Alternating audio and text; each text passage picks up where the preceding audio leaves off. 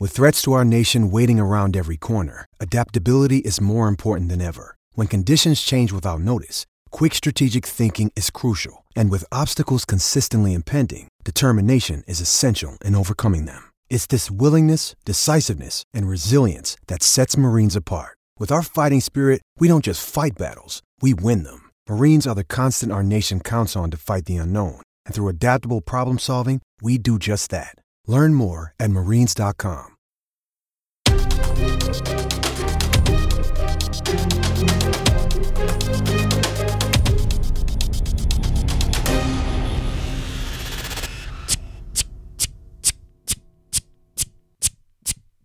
Top 10 takeaways! Let's ride, baby! Uh, the semifinal week for fantasy football, the playoffs, just happened to be the signature streaming week of all time. Where if you stream Justin Jackson and Isaiah McKenzie, hey, the Isaiah McKenzie, hey, good old McKenzie, yes.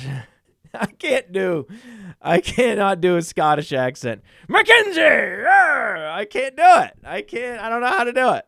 I don't know. McKenzie, yeah. He was great. McKenzie was incredible. I am heartbroken. I didn't start him in the Scott Fish Bowl. Ah, geez, you know, I was between Isaiah McKenzie and Laquan Treadwell, and I and I went Treadwell. And we'll talk about it today. We'll talk about that decision. Ultimately, and you all know how this feels, right? You, you could have started one guy, you started a different guy, you didn't start the right guy. We never start the right guy. In these deep leagues where there's all these choices every week, I have a bench of eight guys it's it's a one in nine chance that I picked the right guy in my final flex position. I don't know. I don't know what's gonna happen. I didn't know Isaiah McKenzie was gonna go off for like 25 plus fantasy points. I didn't know. Who knew? But if there were two players where we could say wide receiver X and wide receiver Y have maximum upside from the stream, you could go and you can pick them up in any league and stream them this week. There were two dudes it was Josh Palmer and it was Isaiah McKenzie. That's a terrible accent. Every time I do it, I know it sounds terrible. Like I get it. It's not good. It's not in any way Scottish, but I just like saying it like that. And I'm going to work on it. In fact, it was on my list of things to do before the show to work on my Scottish accent so I could really nail the Isaiah McKenzie and uh, the McKenzie clan. I can't do it. See, it's terrible. It doesn't sound anything Scottish at all. It just sounds like a gravelly voice. But he is from the McKenzie clan. Yes, yes, yes. The Highlands.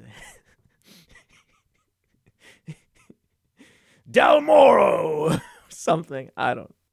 What?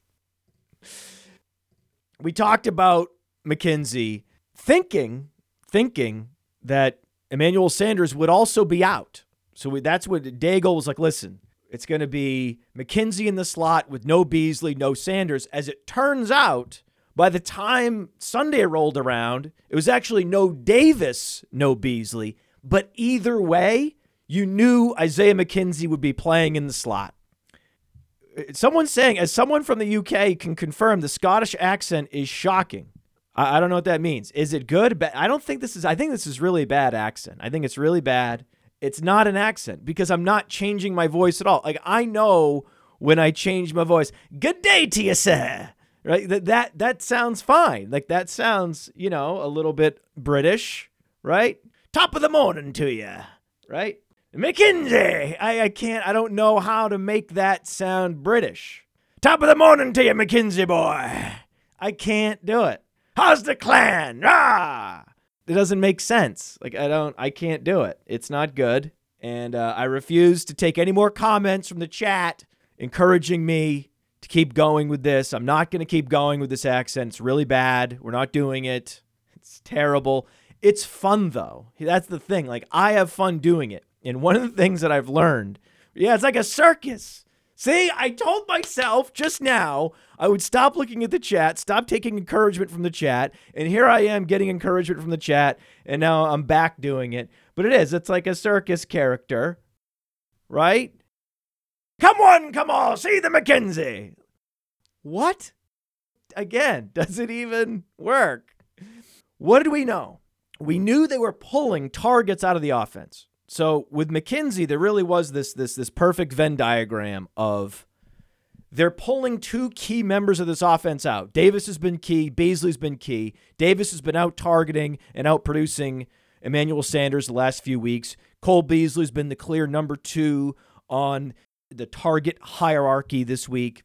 This was the move to play McKenzie, knowing that A, this is an offense that's going to go out and have to score points.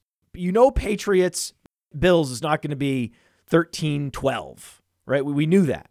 So, for all those reasons, McKenzie was a great play. He'd be playing in the slot, and we know the slot role, the Cole Beasley role in the Bills offense is exceptional. And for target conservation purposes, he's going to be a top four target for a team that throws the ball often. So they have one of the highest pass to run ratios in the league, and they play with pace. And you pull two key receivers out of the offense and you put him in a volume role in the slot. Even if he's just a, a baseline replacement level player, he's going to get you four to six targets. Now, we didn't know he was going to put up nine, ten targets catch them all, like diving to catch these passes, full horizontal, just acrobatic, toe tapping. I didn't know he was going to be good too. But even if you didn't know he was going to be good, you knew that this was a high upside play. And I played Treadwell instead. I played Treadwell because I had McKenzie, and then I found out, oh, Shenault's going to be out. So now it's the Jets and it's already Shenault's been the target leader and the air yards leader for the team the last month. Now no Shenault. So he's going to be the clear leader. Maybe Jones gets in there, but there's they're going to have to go to to Treadwell. They'll probably be losing in the second half. So probably he, he could even have some garbage time. Who knows? The issue with playing Treadwell was that he hasn't been productive all year because this offense isn't productive. So that's the thing. Even if you take the primary option in a particular passing game, that guy doesn't have the same upside as a guy that's sliding into a volume role on a prolific offense. So even if technically, technically, I looked and I said, well, McKenzie's really the number four behind Diggs, Sanders, and Knox. Treadwell's the number one. There's not a tight end of consequence outside James O'Shaughnessy for the Jacksonville Jaguars. There is more uh, touchdown potential for Treadwell as the perimeter option. All true, right? All true.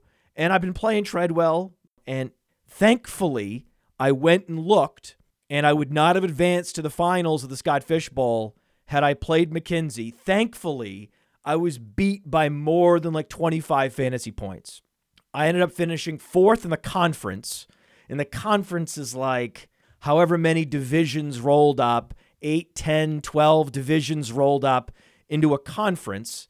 And then there's these conference playoffs, and you get to finish top two in the conference to move on to the final. And I know some people from the underworld did, not Nate Liss. A lot of us were in the in the semifinals, which are the conference finals, and I felt great about it. I still finished fourth. Amari Cooper, right? The Rodgers Adams stack.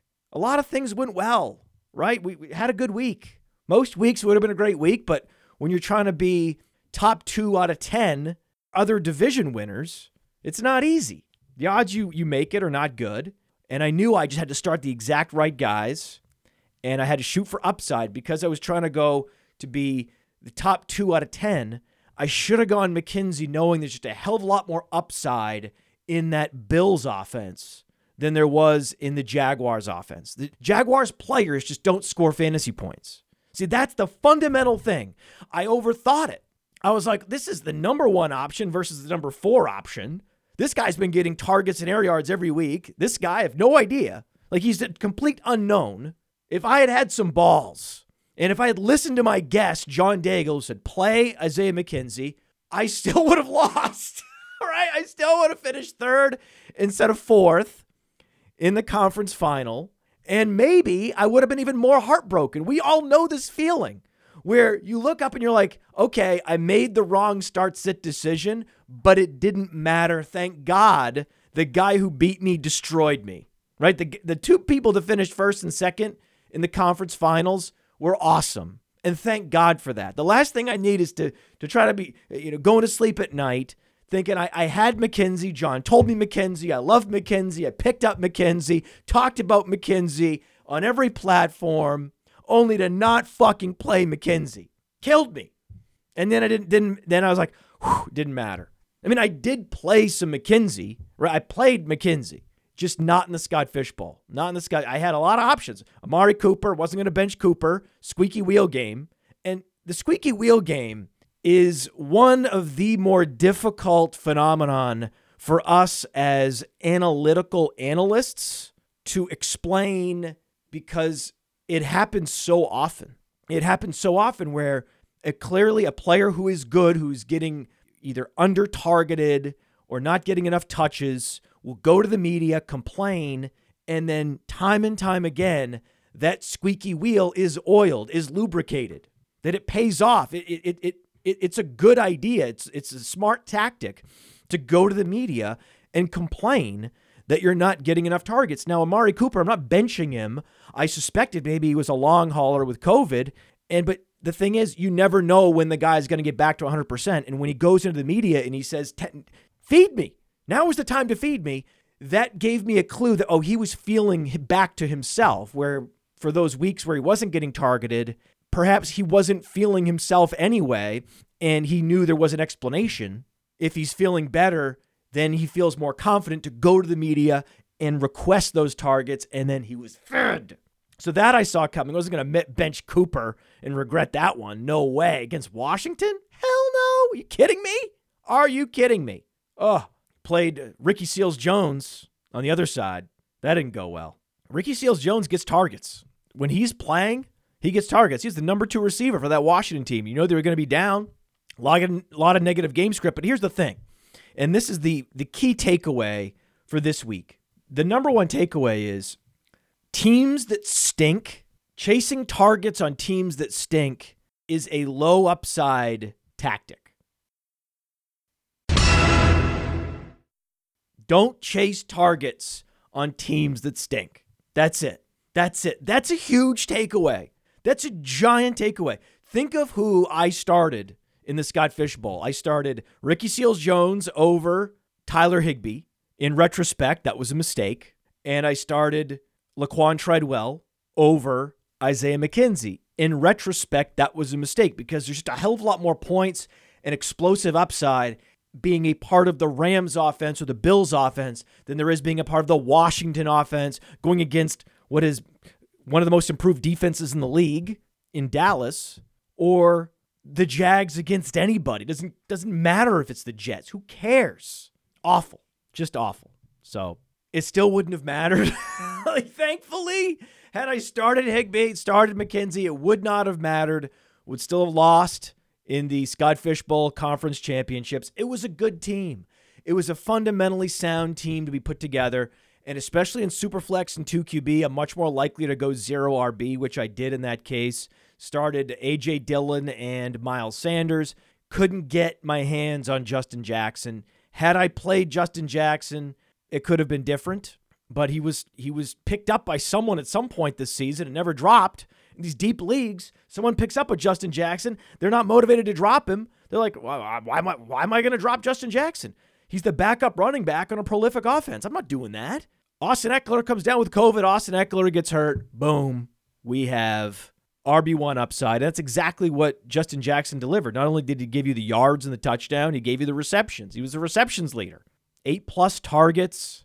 That's what he did at Northwestern. He's had big games. He's had big explosive games. Same thing with, with Chase Edmonds. He and Chase Edmonds have similar profiles.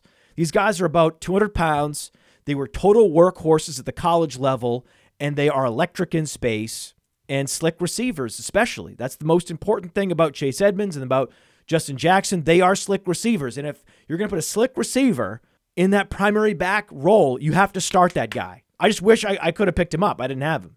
But it just goes to show that, especially in an era of COVID where guys can go out any given week, we lose Kelce, we lose Ekeler two studs, essentially the two of the three best players you could have drafted in the first round. Like it was a just an apocalypse in the first round. Just a wasteland in hindsight because uh, no Dalvin Cook for periods of time, McCaffrey gone, Aaron Jones disappointing. I mean, on down the list. No Derrick Henry for the second half of the season. Tyreek Hill dudded out in a critical game for fantasy gamers. Week 16, we needed you, Tyreek Hill. Who delivered? Who delivered in week 16 and throughout the season? It was Davante Adams, it was Austin Ekeler, it was Travis Kelce, and no Kels, no Ekeler. Adams was the only one who delivered. Really, it was Adams and Ezekiel Elliott this week from the first round, players that delivered. Even Jonathan Taylor didn't deliver. Maybe he was drafted in the first round in your league. He didn't deliver either. So there's going to be a big rush to go zero RB next year because the upside with a Justin Jackson is so huge. Now, you can stream receivers. We talk about this. Streaming wide receivers is underrated. The two clear receiver streaming options this week was Isaiah McKenzie and Josh Palmer for all the same reasons. You're pulling Guyton and you're pulling Mike Williams out of that Chargers offense. And for target conservation purposes, you're playing Josh Palmer on a prolific offense. Is this a prolific offense, a top 10 offense? Yes. Are you pulling two out of the top three wide receivers out of the offense? Yes. Play Josh Palmer. The same was true for Buffalo. Play Isaiah McKenzie. We know I didn't. I'm pissed still, but yet less pissed because the first and second place teams destroyed me with or without McKenzie. This has been established. But this is what you're looking for when you're streaming. And so not only do all these temporary games missed, these due to protocols or positive tests or injury or whatever it is, they certainly help running backs the most because the asymmetrical upside of running back X getting inserted into the starting primary back role for any given team is 30 plus fantasy points. See Justin Jackson. It's 20 plus fantasy points if you're a Josh Palmer, if you're a Isaiah McKenzie, but the upside just isn't as great.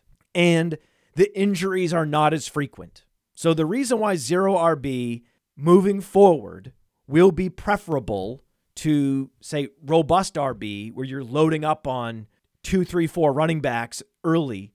I would rather go zero RB because you know as the season plays out, you can pluck these players off the waiver wire and play them. The problem is, like in the Scott Fish Bowl, Justin Jackson wasn't available. So many of these backup running backs from Khalil Herbert to A.J. Dillon down the list, all rostered.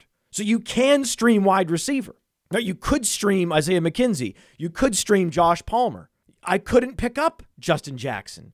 So it really depends on the league. You could argue that I didn't advance in the Scott Fish Bowl because I didn't get enough production out of my running backs. That Sanders and Dillon, classic zero RB picks, just weren't good enough. And I had plenty of zero wide receiver options on my bench. Could have played McKenzie, could have played Josh Palmer, but that's one outcome. That's one team. And if you're picking up running backs throughout the weeks, especially at the end of the season where there's only a handful of teams competing, and it's a lot easier to pick up a Justin Jackson on the waiver wire in week 15 than it is week five when you have 12 teams competing for the next starting running back to come available. But if you go down team by team, there's been multiple running backs on 10 plus teams that have become starters at some point in the season and help fantasy teams. I mean, we forget, but we're talking about Darrel Williams, Sony Michel, go down the list. But what I see happening as the offseason plays out is a complete and total rush to the zero RB format. And I likely won't be doing it unless it's Superflex or 2QB. At the end of the day, the tactic worked in Superflex in the Scott Fish Bowl. I got to the conference championship and you know, I was 30 points away from advancing. I think that's a win. That's a success story for going proper zero RB, pure zero RB in a super flex or 2QB league. However, in a traditional single quarterback league, you're going to want to get a Jonathan Taylor, an Austin Ekeler in the first two rounds. There's such a strategic advantage. And knowing it's easier to actually stream the McKenzies and the Palmers late in the season than it is even the Justin Jacksons makes it easier to justify hero RB. I mean, we keep circling around this. Every year we keep circling around hero RB. And I'm so glad I invented this format, right? It's like modified zero RB. What? That doesn't make any sense. It's not modified anything. You can't call it modified zero RB just to try to shoehorn the word zero RB or the term zero RB in. It's not modified anything. It's pure hero RB. You need that hero, whether it's Jonathan Taylor or Austin Ekeler. They're what got you there. And if you have Austin Ekeler, he gets you to the playoffs and you go pick up Justin Jackson and you move on to the championship. That was the way to go.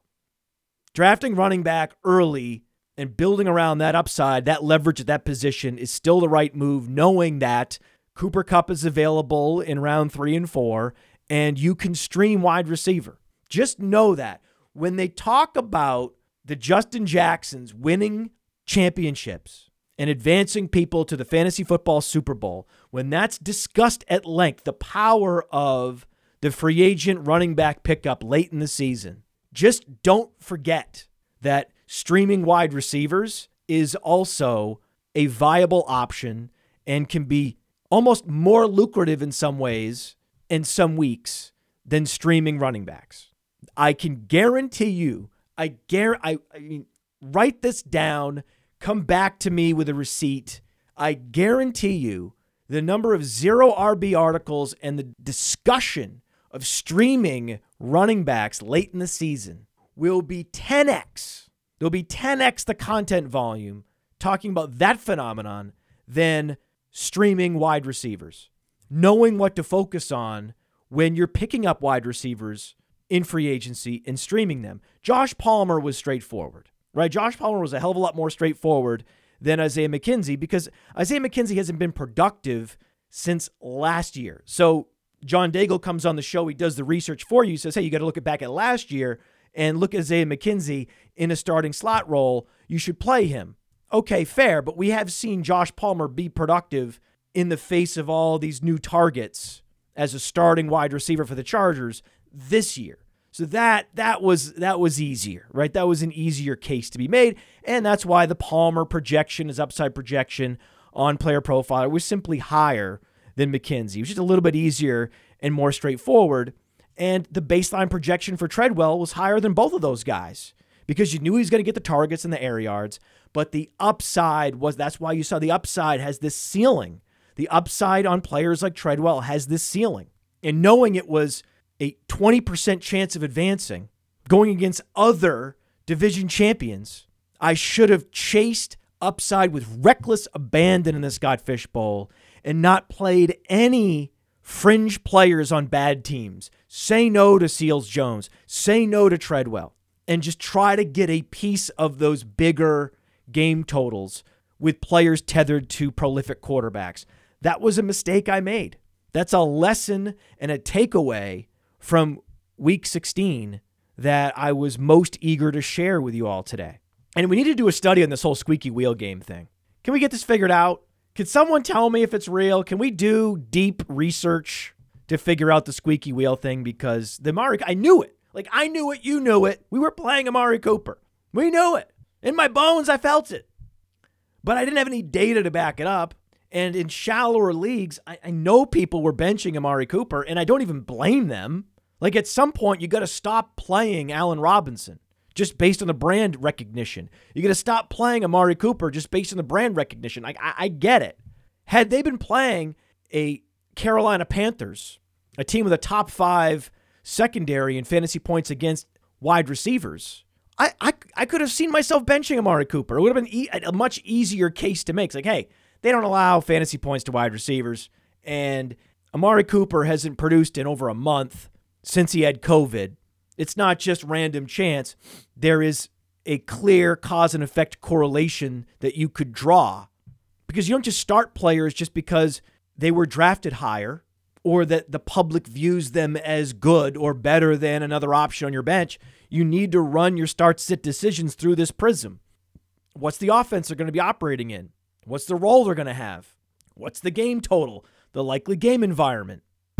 In retrospect, the play was McKenzie all along and over a lot of other options. And at least we talked about it. At least we fucking talked about it. At least we gave out the advice to play him in deep leagues because I'm in these other dynasty leagues where I was playing McKenzie, where we start five to six receivers. Then it's easy. Then, of course, you're playing McKenzie. So we have 10 dynasty leagues that I'm in, 10 patron leagues, patreon.com forward slash podfather. I'm trying to compete for championships in about six of those leagues. And five of my teams were still alive, and four have advanced to the championship. So I feel good about it. Of those four, I would say at least two are favorites to win it all. So two out of 10, not bad. 20% championship rate among your dynasty leagues is good because you know there's a certain percentage, whatever it is 40%, 35%, whatever it is, of leagues that you're rebuilding. You're in a productive struggle, you're in the midst of it, and it's not going to happen.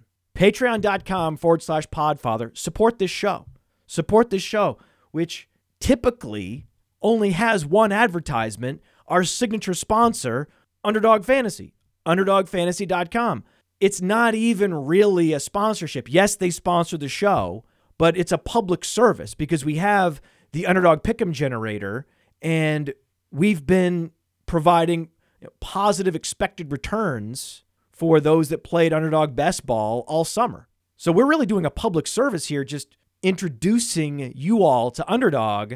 Promo code Underworld, underdogfantasy.com, promo code Underworld to get a $100 instant deposit match when you play. And they have weekly tournaments to play essentially underdog DFS. They have pick'ems to take overs and unders, and they have 2022 tournaments already live. No one's on it like Underdog's on it. But you go to Patreon to support this show. Say, hey, I appreciate the Podfather. He's waking up every Monday morning, writing notes down on a piece of paper, talking about his leagues that he's in where he's losing. terrible, terrible Scottish accents. McKenzie boy, hey! So that's how you support the show. And then we can go out and we can find more hosts and do more shows. We've done so many more shows this year than we've ever done. And that's because of our vibrant Patreon community. Patreon.com forward slash podfather. It's just six bucks a month, and you get a free Roto Underworld t shirt in the deal, as well as advice from us, access to our Discord, access to these patron dynasty leagues where you can throw the gauntlet down and challenge me and probably lose. You're probably going to lose, but you could try. You could you could damn well try. Patreon.com forward slash podfather. And Amon-Ra St. Brown had one of the most impressive games of the weekend. I mean, Amon-Ra St. Brown was a revelation. It was difficult to get excited about Amon-Ra St. Brown given it was going to be Tim Boyle at quarterback. So, for all the reasons why you wanted to play McKenzie and you wanted to play Palmer over a St. Brown, the same reasons why you wanted to play those guys over a Treadwell or over a Berrios, because it's tempting. Like, oh, this, there's going to get air yards and targets are available in the Jets offense and the Jaguars offense, in the Lions offense. But how much? Is Tim Boyle going to throw for 200 yards? Probably not. Some of those targets are going to go elsewhere. They can't just throw to Amon-Ra St. Brown the entire time. But as it turns out, Amon-Ra St. Brown was efficient anyway. 9 of 11 for 91 yards and the touchdown. And the touchdown. So he gave you close to 25 fantasy points in a game where the quarterback threw for less than 200 yards. So, process wise, had you not played Amon-Ra St. Brown, it's perfectly understandable. It's perfectly understandable. You should be kicking yourself more, as I am, if you had not played McKenzie than had not played Amon-Ra St. Brown. Because that's the process. And we've talked about this for many weeks that you want to play wide receivers playing featured roles in prolific offenses, that the ceiling is just banana. Like that was Amon-Ra St. Brown absolutely maxing out his probabilities, right? There was just he had to catch 80 plus percent of the passes and score a touchdown. And on top of that, dominate the target share unlike almost anyone else in the league. The thing is, he's been doing that the last few weeks. So he had the history of production in a way that Isaiah McKenzie and even Josh Palmer did not. So that would have been the justification. That was the same justification for playing Treadwell. He's been getting the air yards, he's been getting the targets. No Shenault. But I think heading into 2022, you're going to hear this mantra more and more and more and more, which is just say no to these bad offenses. Just say no. Stop. Enough with the contortions, right? Trying to figure out a, an argument why and how a guy can get you 20 plus fantasy points. Yeah, okay. 80 plus percent catch rate. Okay, gets the one touchdown that the team scores. Okay, okay. Right? And he's good. Yes, fine. These are the arguments you hear for drafting good players on bad teams, right? And generally speaking, I would simply rather draft a good wide receiver on a good team. That's it. That's it, right? Even if there's a lot more target competition, like you had in Cincinnati with Tee Higgins, it's still the way to go. It's still the way to go. The upside is still higher. And when you look up and who's advancing in the Scott Fish Bowl, it's people that stacked Burrow and Higgins. It just makes sense. Burrow's capable of over 400 yards. Boyle's not capable of 200 yards against the Falcons. That's the difference. When you play it out and you keep playing Higgins over and over again versus playing Amon-Ra St. Brown over and over again, Higgins is going to come out on top, and Higgins is actually going to push you all the way over the top in a critical championship week or semifinal week. I remember the case for DJ Moore. We, we were 10 slots below consensus on DJ Moore. I remember talking to Josh Larky. It's like, Josh, can we really be this far below consensus on DJ Moore? He's like, not only does he have new target competition this year, but he has Sam Darnold at quarterback. I can't get my head around how a team that's going to play slow and spread the ball around is going to get DJ Moore to a place that he's helping your fantasy team, especially at the end. And he couldn't have been, it, it was like a light bulb just went off in my head. I was like, yeah. He's like, in what world is DJ Moore smashing in this particular week and, and, and he's advancing you into the playoffs? And you look up and it's like, when's the last time DJ Moore had a 20 point week? He's good, right? He's good. It's pretty clear at this point that Amon-Ra St. Brown is good. And yet, you'd rather play Isaiah McKenzie because it's the Bills and they're going to have to go out and, and put up 30 plus points. So I think look out for that. Look out for that on our world famous draft kit cheat sheet this year. You're going to see more players tethered to top quarterbacks bubbling up to the top.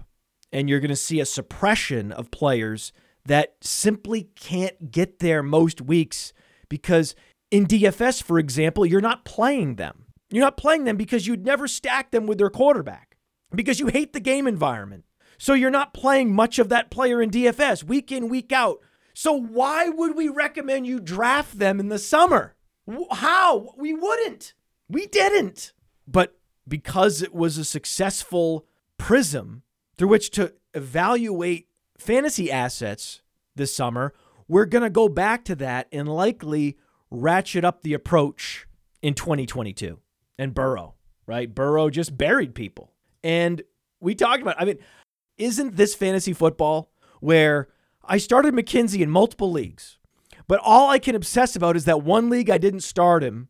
And I go back and think about the shows we laid down last week. And what were we talking about? We talked about Burrow and stacking Burrow and that he was the number one quarterback to play in DFS. And you wanted to double stack him.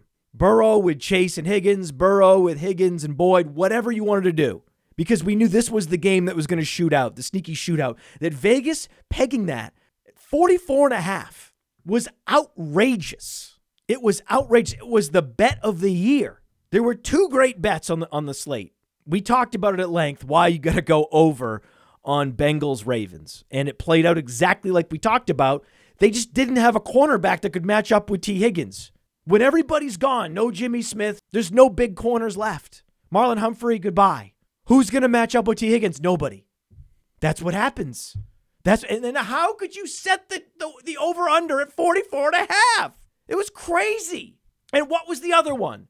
What was the other? The the sports betting 101 move is always and forever to take home dogs getting 10 plus points. And who was that this week? The Texans. And what they do, they won. I didn't say take the money line. I just say take the points, baby. Take the points. You Detroit getting 10 plus points at home against Arizona, you just play the play the Lions. Done. The Texans, you just on principle. The Texans actually have a defense that's been suppressing point scoring. They, they even they even had that going for them. They have an underrated defense. That that wasn't even factored in. I don't understand Vegas. I don't understand some of these lines. And here we are, like being profitable.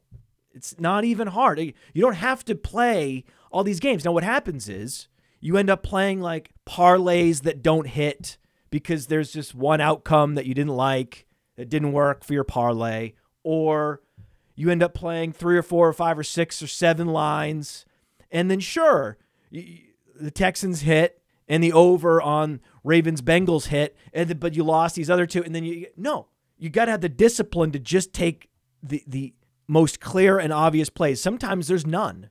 Sometimes there's just one, maybe two. That's it. And I, I was talking to Josh Larky. We are going to have a new feature for the DFS Dominator next year because part of what generates the upside projections is the Vegas game totals. Like we are essentially outsourcing what we believe to be the total points available in any given game to the Las Vegas sports books. And I'm so sick of them getting it so wrong. Like not knowing who's going to be playing for the Ravens. Like, how do you not know that? So then we have to go in and manually adjust them. Like, we had to manually turn up the points that we projected to be scored in that game so that we could get Higgins and Chase to project properly as they should have been. I'm sick. I'm so sick of it that we are going to create a tool that lets you put in the scores. Like you just get all the scores on the slate and then you set them. We'll let you override Vegas. Like you could set a game total for any given game. We'll default it to what the sports books are saying. We'll default the values. Then you can go in and tweak the values and say, actually, you know, I, I see the Bengals scoring 30 in this game. I think it's going to be uh, 30 21 oh, Josh Johnson's the quarterback, let's say 30 17, right? That's still a 47 point over under. That's still two and a half points higher than where Vegas had pegged it last time we looked at it.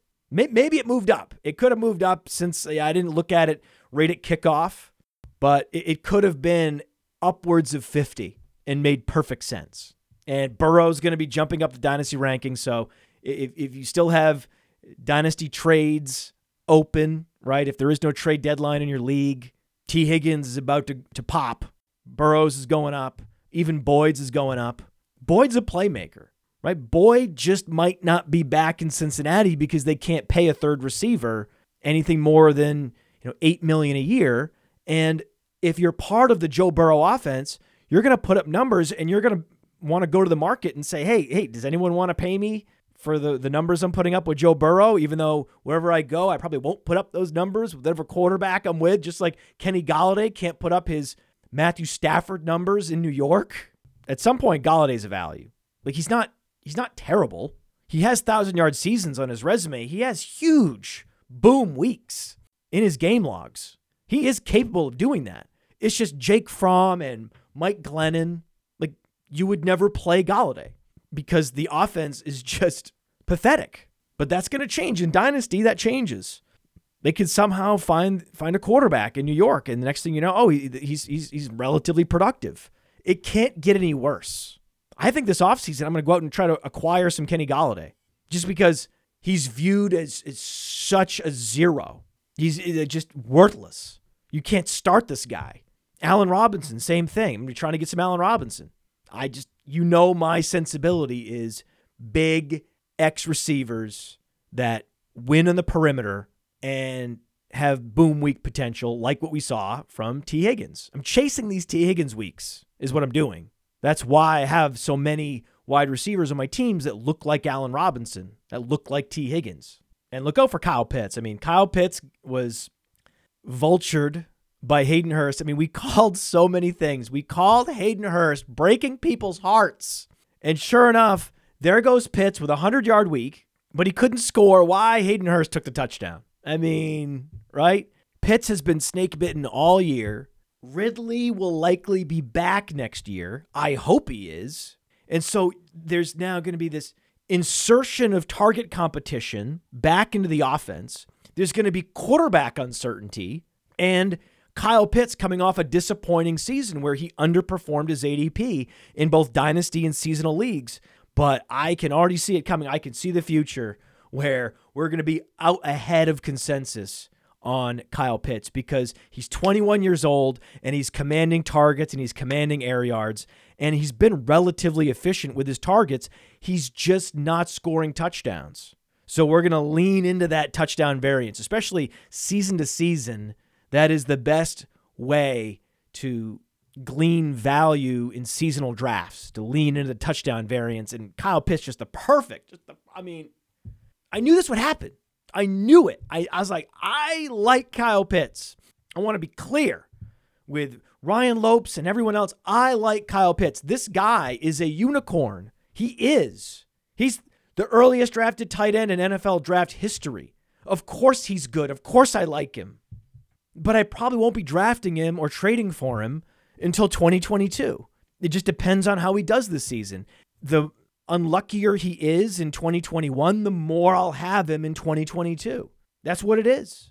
And I'm just trying to get my head around drafts that aren't based on hero RB. I mean, because hero RB is just so clearly the move where you want to lock in a Jonathan Taylor or an Austin Ekeler in your RB1 spot and then let that RB2 spot be up for grabs throughout the season. Maybe you were playing Rashad Penny. Maybe you even benched Rashad Penny this week and, and played Justin Jackson. And then they both were super productive, right? But if you look at these running backs that are inserted into primary back roles and they're pulling the touch competition out of the offense, whether it's Seattle pulling Alex Collins out of the offense. It's the Texans pulling David Johnson out of the offense. And then there's Rex Burkhead, 150 yards and two touchdowns. The fact that a Rex Burkhead can go off for 150 yards and two touchdowns, or that a Justin Jackson can outscore even him because of all his activity in the passing game, and yet you'd be happy with just Rashad Penny, 100 yards and a touchdown, it tells you that when you draft, you don't need to even think about your RB2. Whoever your RB2 is may not even be on the dynasty rankings at this point. There was a time when Rex Burkhead was the number four running back in Houston, who projected to be the worst franchise in the league at age 29. He had no dynasty value whatsoever. It was 0.000. You couldn't make a case for why you would ever acquire Rex Burkhead. And then the case was made in week 16 that you want to play Rex Burkhead. You didn't know there was going to be all this positive game script. You were thinking maybe he'd score a touchdown with 80 yards. That would be more, a lot more realistic. But sometimes this happens. The upside for the running back with a reasonable all purpose skill set that's Penny, that's Burkhead, that's Justin Jackson inserted into an offense. They can go out and score 30 fantasy points where even McKenzie couldn't do that. Palmer couldn't do that. So in any given draft, I want my RB1 spot first and foremost. I'm going to be making sure I can get a super back in my RB1 spot, but I'm going to be prioritizing the wide receiver two and three spots before that RB2 spot, knowing that you're going to lose wide receivers to COVID. You're going to lose Brandin Cooks. You're going to lose guys. I don't know if there's going to be these COVID protocols next year. I think they'll modify them. You know, the NFL does not want so many star players missing games week in, week out, where, okay, this week it's Travis Kelce and it's Cole Beasley and it's all these guys. It's Brandin Cooks. There's just too many. There's too many go to players on teams that are unavailable and sometimes for multiple weeks because of the testing protocols and the rules. And so I expect them to update them to make it easier to get cleared, even if you test positive. So I think that's going to happen. So I think there's going to be this is going to be a moment in time where everyone's like, you can't predict anything. There's so many guys on the waiver wire every week. Zero everything. Why even draft anybody? You can just draft three tight ends and just try to hit on Mark Andrews. Just start tight end, tight end, tight end. You can see that happening. Just because who who cares? You're just going to start Palmer and McKenzie and Burkhead and Justin Jackson and win. Why do you even need to draft anybody?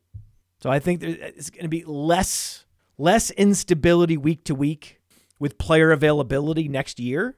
And I think there'll be fewer running back injuries overall. We had an incredibly high rate of injury for running backs this year. So I think with those two things coming together, you're going to feel better about drafting running back in round one or two. And I doubt in most formats you'll be going pure zero RB, but there, there's going to be a huge push using the data from this year to justify pure zero RB. Like you don't need to draft a running back, maybe ever. Forget it. Why even bother? Like we're gonna have to cape up for hero RB. That's what I think that's gonna happen. Like us drafting even one running back in rounds one or two is gonna be something we need to justify. like, we, like no, really, guys, you do need running backs.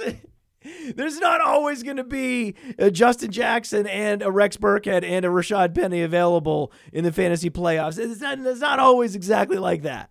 It's not every week. Ekeler is going to be unavailable and Jonathan Taylor's dud out. That, that was one year, guys. Come on. I can't wait. I can't wait for 2022 when I could see it. Hero RB is going to be edgy. Like I remember drafting two running backs was edgy. Remember that? Now drafting one running back is going to be edgy. Ooh. And yeah, in super flex and 2QB, you're going to want to get your quarterbacks early, and then the, you're going to have to make tough choices on running back versus receiver. But in single quarterback, this is not the year to build models off of. It's just not. Can we not? Can we not build models off this year, please? They will, though. They will. I know they will. God, I don't want to bury the lead I can't I can't bear the lead on how right we were with Burrow and this Bengals Ravens game and Isaiah McKenzie and Ke'Shawn Vaughn. He's better than Ronald Jones. And it's obvious. Ke'Shawn Vaughn had seven carries. Ronald Jones had 20. Who had the big, hairy, long run, 55 yard run? Who's more explosive? Uh, Ke'Shawn Vaughn. Who runs faster? Ke'Shawn Vaughn. Who has a more impressive all purpose skill set? A Ke'Shawn Vaughn. I know. Oh, Ronald Jones had three targets. Vaughn only had one. Okay. But Ke'Shawn Vaughn also had a much lower snap share. Ke'Shawn Vaughn is an interesting, interesting dynasty running back. He's best comparable to Dalvin Cook, and he doesn't want to work hard, right? I think that now at, at this point, Ronald Jones has decided that he wants to be a professional. He's showing up early. He's putting in the effort. He's building trust. Three years into the Ronald Jones experiment, I think that's happening. Those the reports are finally positive from the beat reporters about Ronald Jones' attitude, his whole approach to the game. Ke'Shawn Vaughn is skipping mini camp where Tom Brady's like, "Where's Ke'Shawn Vaughn?" Like, he's not showing up. So I don't trust that Ke'Shawn Vaughn wants to be an NFL player, knows how to be a true professional, and like a, a Jonathan Taylor, be a top 10 running back in the league. I think it, to be a top 10 player in the league at any position, you have to embrace the professionalism of the sport. I'm not sure about Ke'Shawn Vaughn, but I know that he's worth taking a chance on in Dynasty. We know that of all the depth charts, this was one of the more stable running back depth charts in the league, but it likely won't be next year. I don't know if Leonard Fournette's going to be back. I think he will be, but I think we can project pretty comfortably whoever is the starting running back in Tampa in 2022 will have Ke'Shawn Vaughn as their direct backup. And there's going to be very few direct backups in the league that are as skilled as Ke'Shawn Vaughn is next year. So if you're going hero RB and you're, you're, you're drafting at least one big, hairy super back in the first two rounds, then you're just drafting whoever the next Tony Pollard is in rounds 9, 10, 11, 12. Well, who is that guy? That guy looks a lot like Ke'Shawn Vaughn. It may be too late to get him in Dynasty. I hope you stashed him and, and held on to him. I have him in a bunch of leagues on the taxi squad. And I'm like, why would I ever drop Ke'Shawn Vaughn? He has a 90th percentile running back prospect profile, and he's on a team with one of the best offensive lines, one of the top scoring offenses. And we know that between you know, medical protocols and injuries, number two and number three running backs are being vaulted into the number one chair, the primary back chair, every week. There's like five new starting running backs. So how could how could you not want this guy in all formats? I'm talking about next year, best ball, seasonal leagues, but especially dynasty. We'll see how free agency plays out, but however it plays out, I, I see Tampa seeing, especially what they got from Ronald Jones this week, and then comparing it to Ke'Shawn Vaughn and going, why?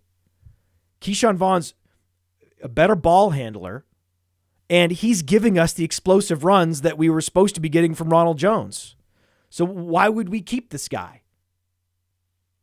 And you're not even on Ronald Jones, dude. Maybe if you're on Ronald Jones, I could get on board. We could all benefit from Ke'Shawn Vaughn having a new attitude this offseason. Maybe Ke'Shawn Vaughn shows up for minicamp. Like if if T oh my God.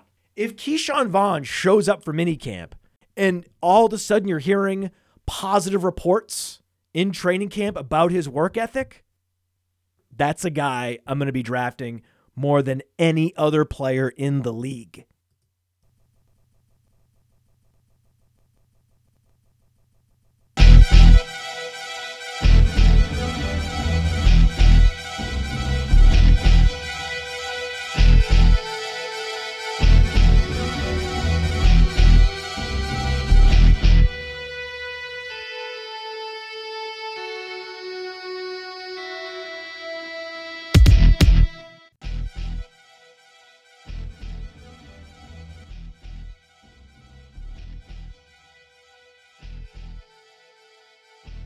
That's a guy I'm going to be drafting more than any other player in the league. Oh, the chat just told me how do I can find my Scottish accent. You got to go to the Sean Connery, and then you go from the Sean Connery to McKenzie. That's how you do it. Oh my God! Thank you, chat. Ryan, some things in this boat don't react too well to bullets. Now go pick up and play McKenzie.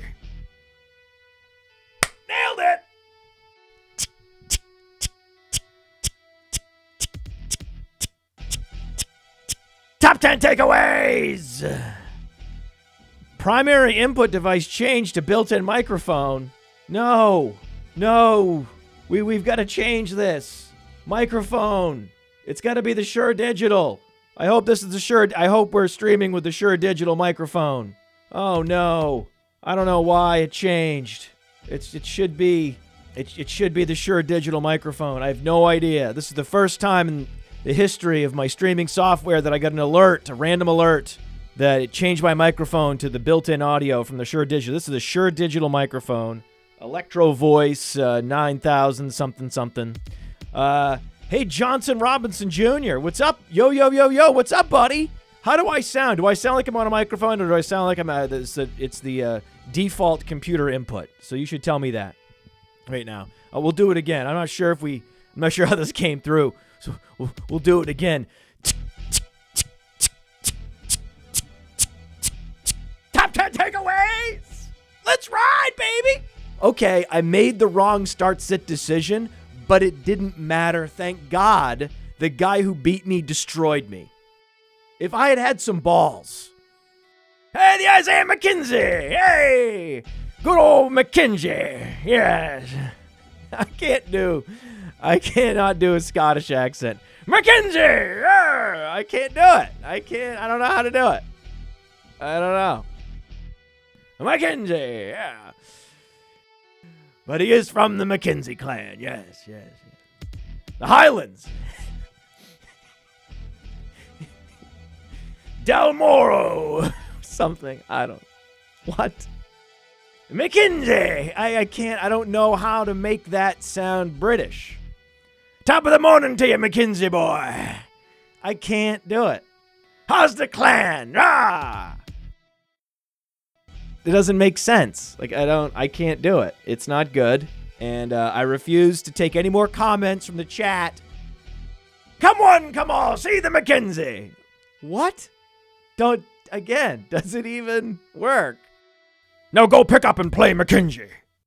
And if you have Austin Ekeler, he gets you to the playoffs and you go pick up Justin Jackson and you move on to the championship. That was the way to go. He's waking up every Monday morning, writing notes down on a piece of paper. He's waking up every Monday morning, writing notes down on a piece of paper, and then comparing it to Ke'Shawn Vaughn and going, why? Ke'Shawn Vaughn's a better ball handler, and he's giving us the explosive runs that we were supposed to be getting from Ronald Jones. Who's going to match up with Tee Higgins? Nobody.